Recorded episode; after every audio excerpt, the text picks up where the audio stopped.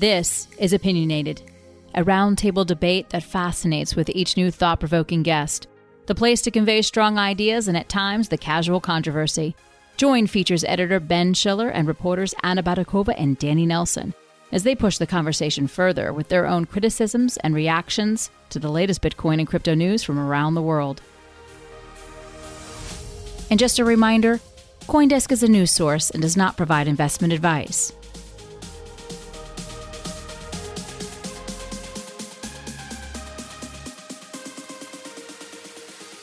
Hey everyone, welcome to Opinionated. This week, talking all about NFTs with our guest Andrew Steinwold, the managing partner at Sfermion, which is, a, I guess you might want to call it a, an NFT hedge fund, if you will.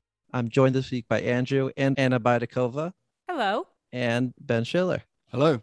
Yeah, and so also, of course, we've got Andrew here. Uh, Andrew is really in on the NFT world. He's been watching this space for a couple years now and bringing big money to it in a way that I don't think any of us really were even thinking about before the start of this year. I'd like to just start with you and hear about what it's been like to watch this run up in the NFT market and what your place in that market is.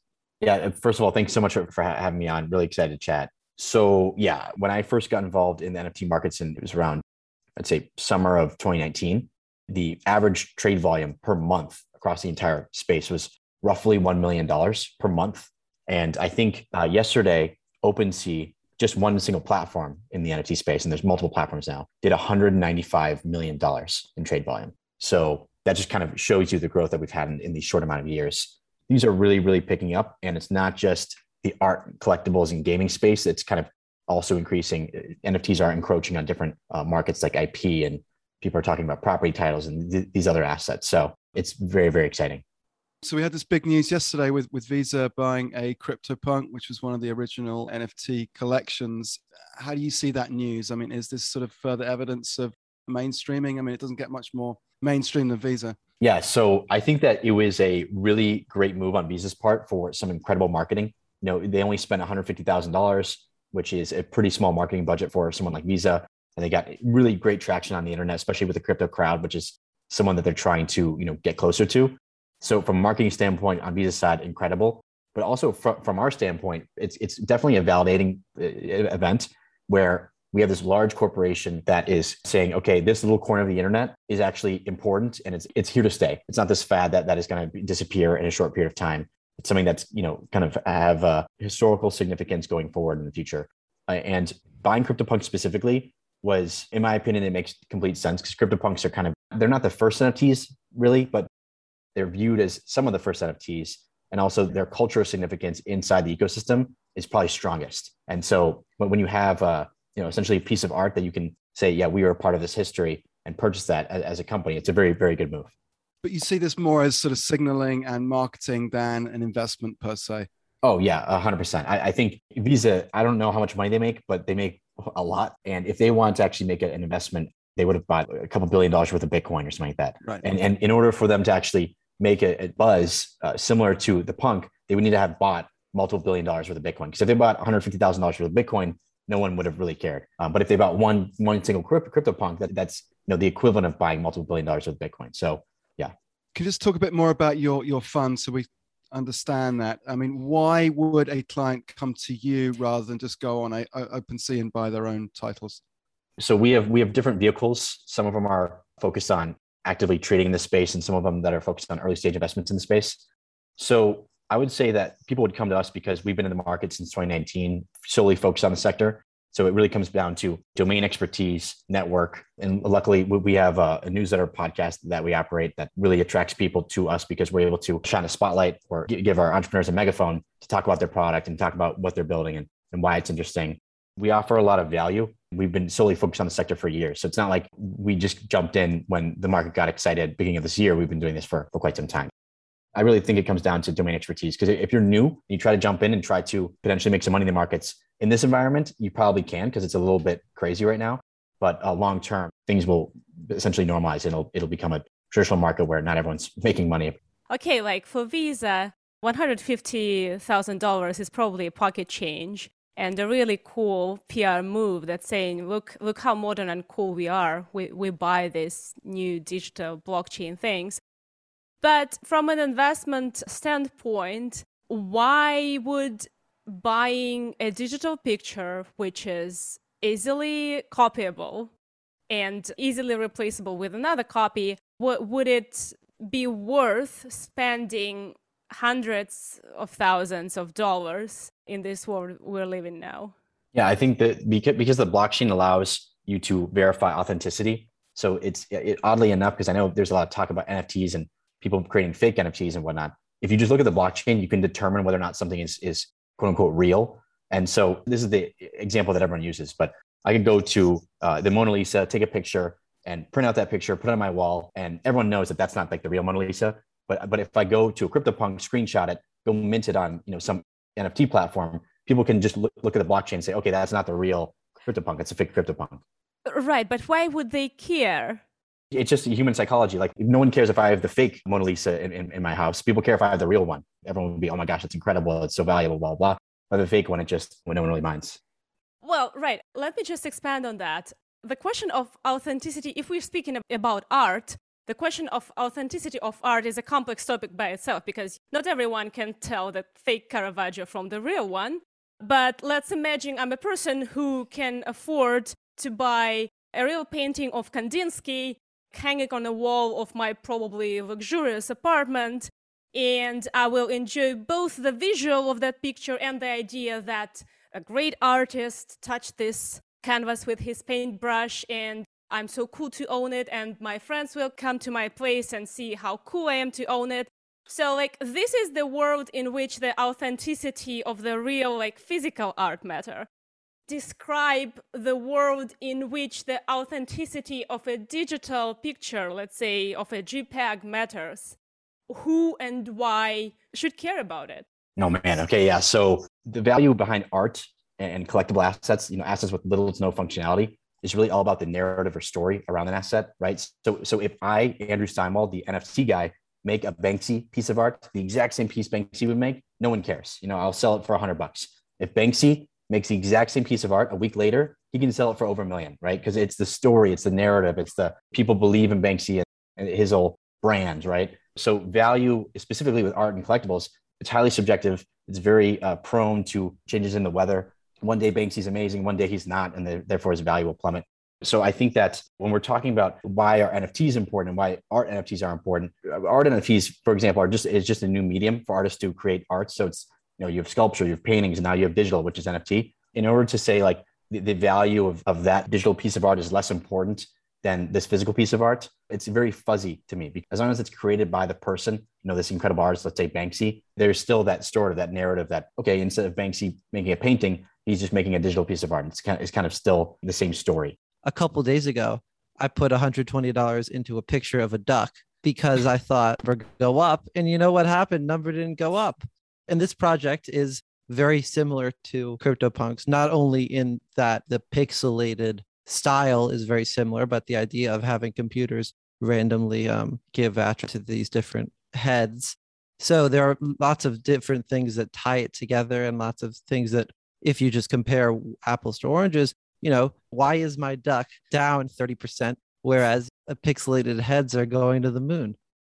Danny is getting wrecked on the yeah. NFT market. Yeah.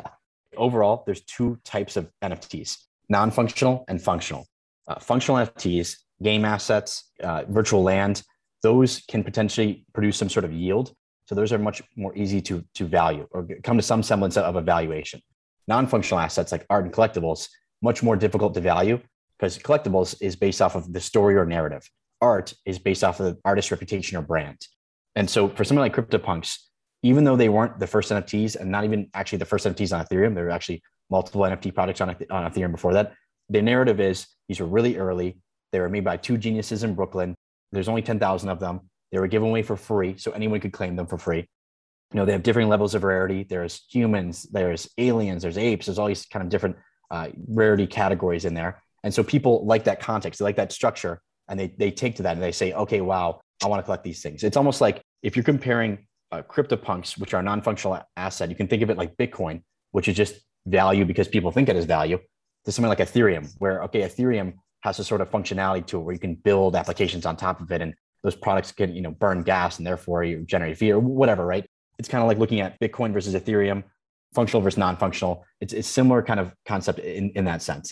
I think this whole question of like why is it valuable is a bit sort of old hat, and anyone who's been working in crypto for a while has to kind of get used to these crazy valuations that maybe don't objectively make sense. I mean, we we have this discussion all the time about Dogecoin, about Bitcoin, and people say, "Oh, how how is it so valuable?" The fact is, it is valuable.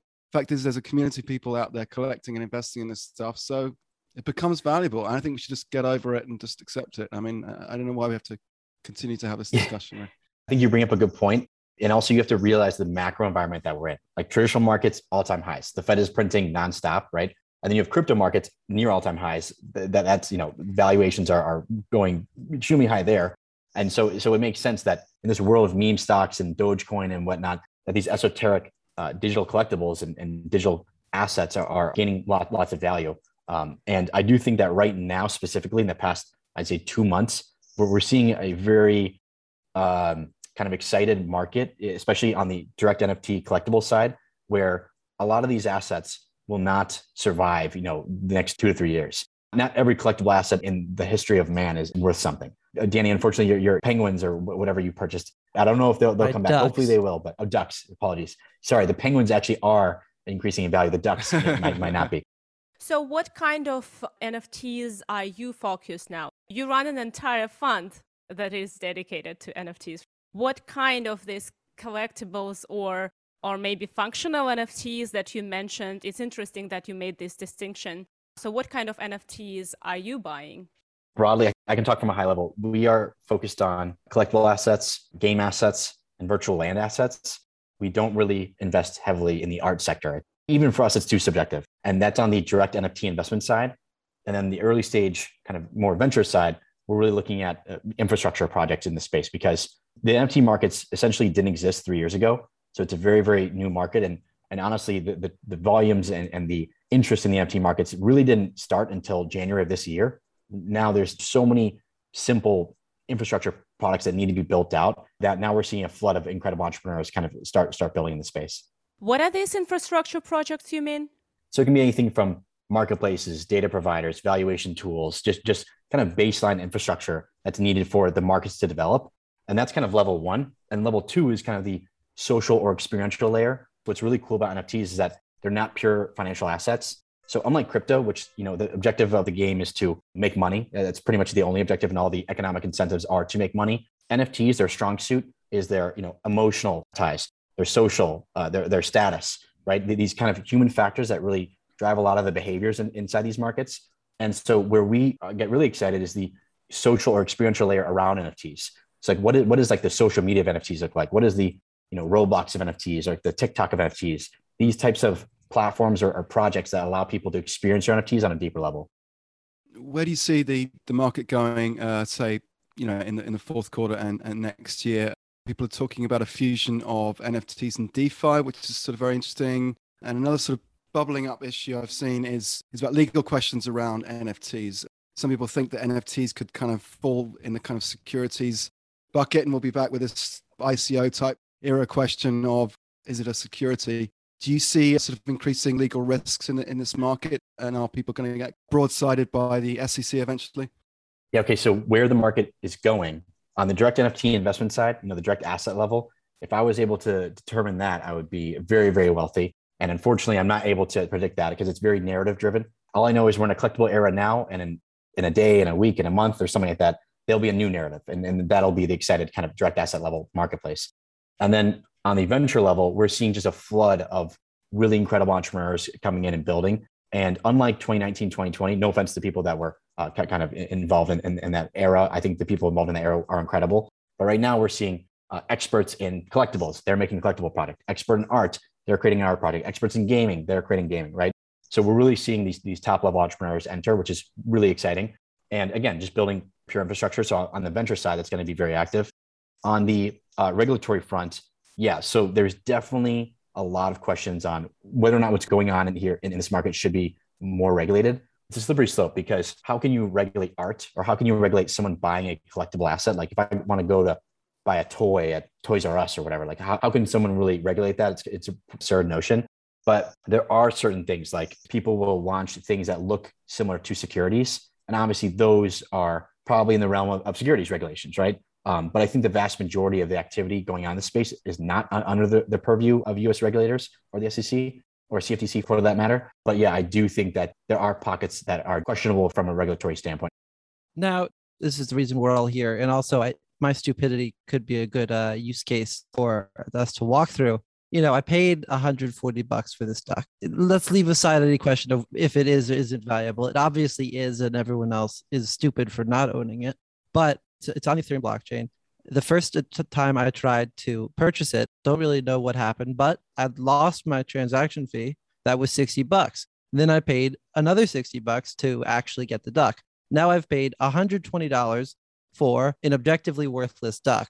Leaving aside the objectivity of the worthlessness, I mean, I don't think that this is a market that can, if you really are thinking about a high value piece of art, that you know if you're going to pay a million dollars for a piece of art you know you don't really care if there's 120 bucks in transaction fees but if you're trying to trade in-game assets in a virtual world do something in decentraland you're not going to be wanting to perform a really small on-chain activity that's going to cost you 60 bucks a pop if it works, which is hardly a guarantee. So how do you think that the ecosystem proceeds? Do we just wait for Ethereum to catch up with the demand for its usage, or are there more opportunities elsewhere?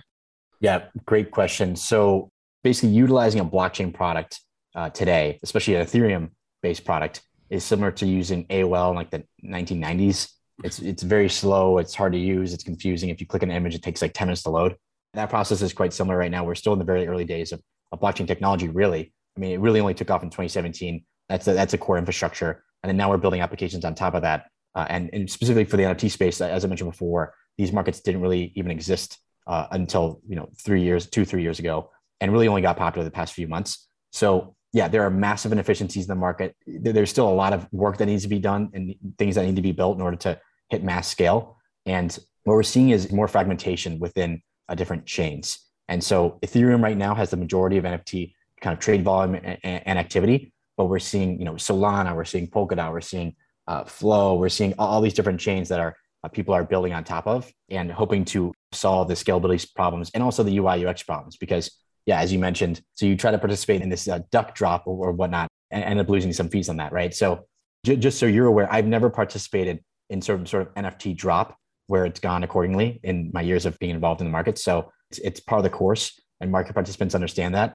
But again, it goes back to that macro situation where the market participants right now, a lot of them are crypto natives who've been in the markets for a couple years, if not a couple months, and are willing to spend, you know, hundred, hundreds of dollars on transaction fees because they're traders or because they want to flex or because, you know, they want this asset to join a community. And also you know they're well capitalized after being in the markets for, for some time. I think it's really interesting that you said that you mostly focus with your fund you mostly focus on the nfts that has to do with gaming and this let's say like virtual universe even as an nft skeptical person i can see the use of a virtual good in a virtual world like if you buy a uh, unique skin for a blockchain game that recognizes it as a unique thing and you can trade it further and so on and so forth I would disagree with Ben that, that there shouldn't be a debate about the value of these things. Uh, and yes, this uh, crypto market has assigned value to many different things, and some of them turned out sometimes to, to be made of thin air and plunged in price dramatically.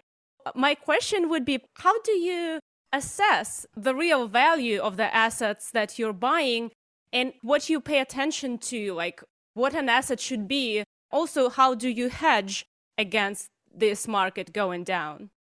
Yeah, no, re- really good question. Okay, so NFTs themselves are very broad, right? It's a very broad term because NFTs is NFTs are essentially just like like a, a, container where you can put stuff into it. The value drivers really depend on the market. Collectibles, the value driver is all about narrative. What is the story around these assets? How is this narrative supporting the longevity of these assets? And that is highly subjective. Uh, something like gaming assets, the value drivers really comes down to the utility of the asset so if my sword does 10 damage, your sword does 100 damage, your sword in theory should be more valuable. Uh, value drivers behind virtual land, it's similar to physical land, location, content parameters. So location, are you in are you in Illinois in the middle of nowhere? Are you in Manhattan? the content. Are you a single family home or a skyscraper? The the uh, parameters. It, it's essentially the zoning laws. What is the height, width, length that you're allowed to build on this piece of land? So that, that's kind of virtual land. On the art side, it's really the value driver is all about the artist reputation or brand. Goes back to the Banksy example. I sell a piece Banksy, it goes for 100 bucks. Banksy sells it for a million. For each market, you have to develop kind of a thesis and a value driver mechanism for that market. And right now, NFT markets have entered the collectibles space, the art space, the gaming space. The reason that NFTs enter these markets first is that these are unregulated markets with no heavy duty pre existing power structures that are blocking innovation there. That's why they can easily go in and start innovating and eating those markets. These are not small markets. These are you know multi-hundred billion dollar markets. When NFTs go from that opportunity to multi-trillion dollar potential, it's when they start eating you know the IP markets or music industry or or property titles or financial contracts when they start to move into there, the regulated markets with pre-existing power structures, it's going to take a lot longer for innovation to happen in, in, in, those places. But the efficiency gains that can be had from from utilizing NFTs are so strong that I think that uh, we will go in that direction eventually. But the value drivers are very dependent on market, and you really have to develop your own thesis on those value drivers. Because I could be totally wrong. Maybe collectibles is not about narrative. Maybe there's utility there or whatever. But that's kind of how, how I view things. And then the second part of your question was to be totally frank, there is uh, very little, if any, uh, hedging done uh, with us. We are very risk on, and people that are looking to participate in something that we're doing is also kind of aware of the fact that this is a extremely risky, uh, volatile market, and there's not an effective mechanism to hedge, and especially because you're also facing the underlying cryptocurrency risk. So, so you you could hedge a little bit with that, but honestly, it doesn't matter too much because the vast majority of NFTs will probably trend towards zero. And there will be, you know, let's say 10% of NFTs that retain value going forward. So, what do you say to your investor clients about the returns that you can make them? I mean, if I give you $500, how much money are you going to make for me? I, I, I can't really speak to that. I would just say in an asset class that is uh, extremely risky, there have to be attractive enough returns for people to make the decision that this makes sense for me. I have seen on Twitter the last couple months a common theme from you is is you chronicling your thought process that we would reach this point in the market. You're hardly a Nostradamus, uh, as we've seen. But where do you think the market's going to be going from here? So you're actually correct. I've made many predictions. So I thought that NFT markets would take off because of these human factors I mentioned before the social aspect, the status aspect, the emotional aspect of these assets, and they're understandable, unlike cryptocurrencies, which are a little bit harder for most people to understand. 2023, 2024, that's when I thought things would kind of happen to the level that we're at today and so yeah it's it's shocking to see see the the advancement uh, of that. But again i think it, a lot has to do with the macro environment. I think covid had also a big impact with people being inside and people kind of understanding that okay wait wait i can suddenly own my digital stuff that, I, that i'm buying these in these video games or in these worlds. I think that's also an appealing factor. Where are we going? Obviously i'm biased heavily but i think that we are less than 1% of the way of where nfts are going to go you know we started with a telegraph, which is Morse code. Then we went to telephone, which is audio. So huge leap forward. And then now we're doing video calls. So you can see me and hear me. So it's audio and visual now. So you extrapolate that trend out to like 10, 20 years. We're probably going to be in some virtual environment where, um, you know, it'll be uh, some conference room. We'll, we'll, feel that we're there. You know, maybe we'll shake hands and we'll have like some glove on and we'll, we'll actually have that sensation of shaking your hand. And so, like those two trends are happening regardless of NFTs. And what NFTs just did is they just added property rights into the internet into a place with 4.6 billion people where they had no uh, property rights before. And property rights are the basis of all successful economic systems. And so when you just suddenly add property rights into that, you're going to have massive economic growth. So what, what I think is going to happen is people will start spending a lot of their lives inside virtual environments and the metaverse is, is finally going to kind of come to fruition. I love that. That's uh, NFTs are property rights for the internet. That's great. I was thinking about uh, Udi Wertheimer calling Bitcoin digital real estate. And so, uh, Udi Wertheimer being a noted uh, Bitcoin maxi troll on Twitter, his recent kick has been uh, declaring Bitcoin digital real estate and also saying um, how much the word metaverse, and he attaches it to everything as if uh, you know it's a new synergy buzzword. The metaverse is if you if you put it in the metaverse, it's suddenly worth something, which you know doesn't work for ducks. Thank you so much, Andrew, for coming on. It's been great to work through this wacky space, this quacky space with you with Anna and Ben. I mean, uh, and I think we're all eager to uh, watch this space that honestly I did not have any thoughts about even eight months ago uh, develop in the next eight months. Eight months ago is a lifetime in crypto, I would say.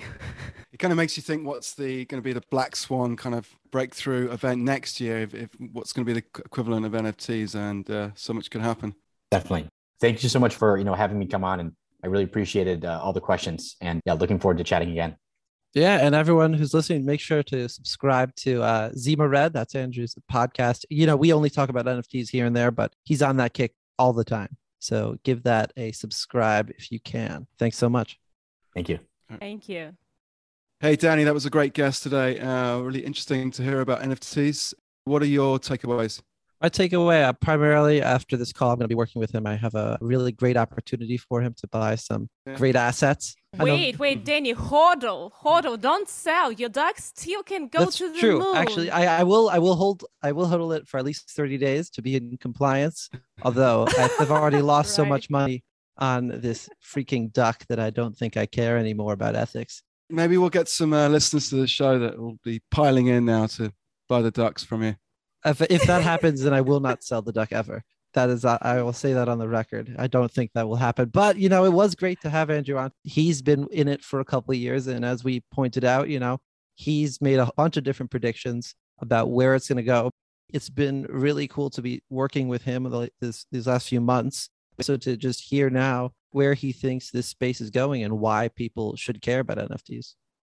I really appreciate that he kind of admitted that there is no way to hedge in this market against the volatility and, and you can't really predict where the market is going price wise.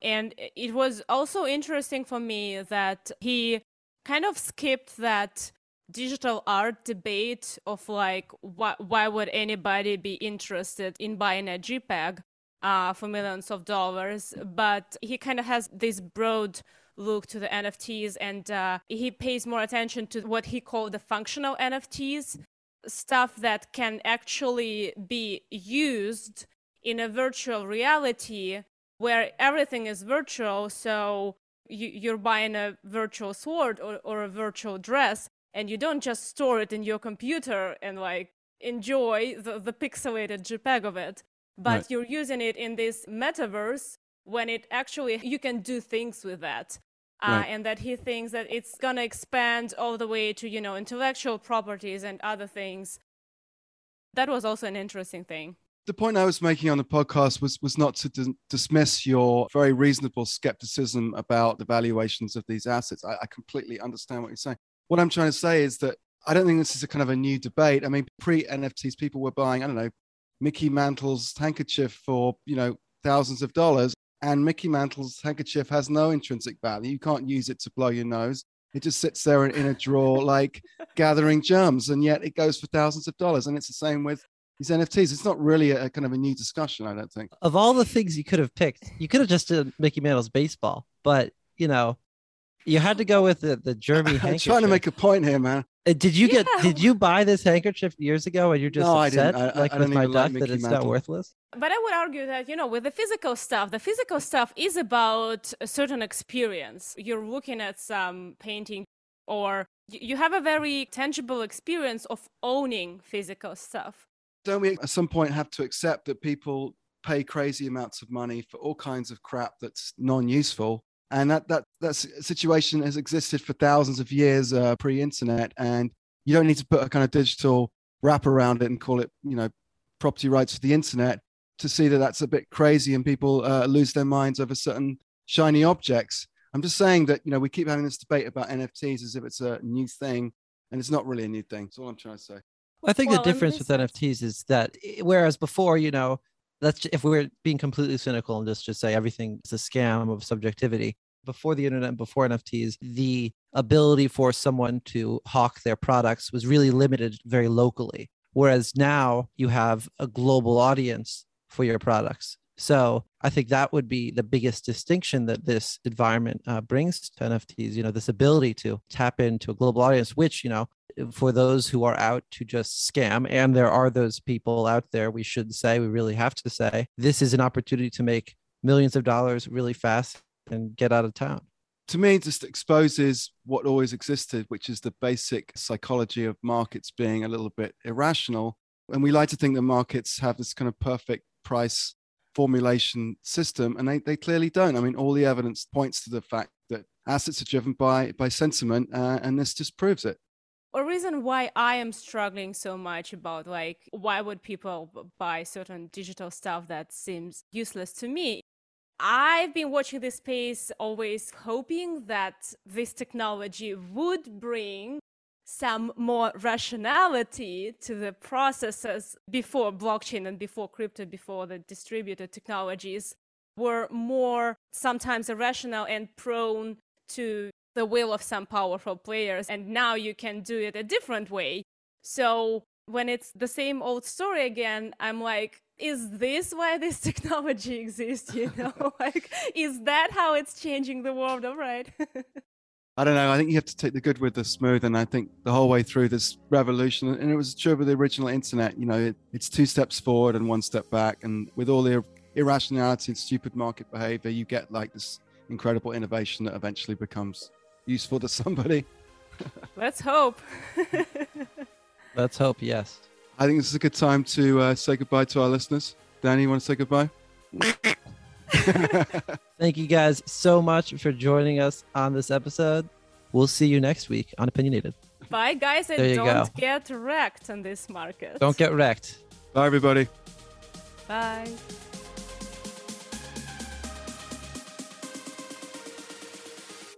You've been listening to Opinionated with Ben Schiller, Anna Baydakova, Danny Nelson, and guest Andrew Steinwold.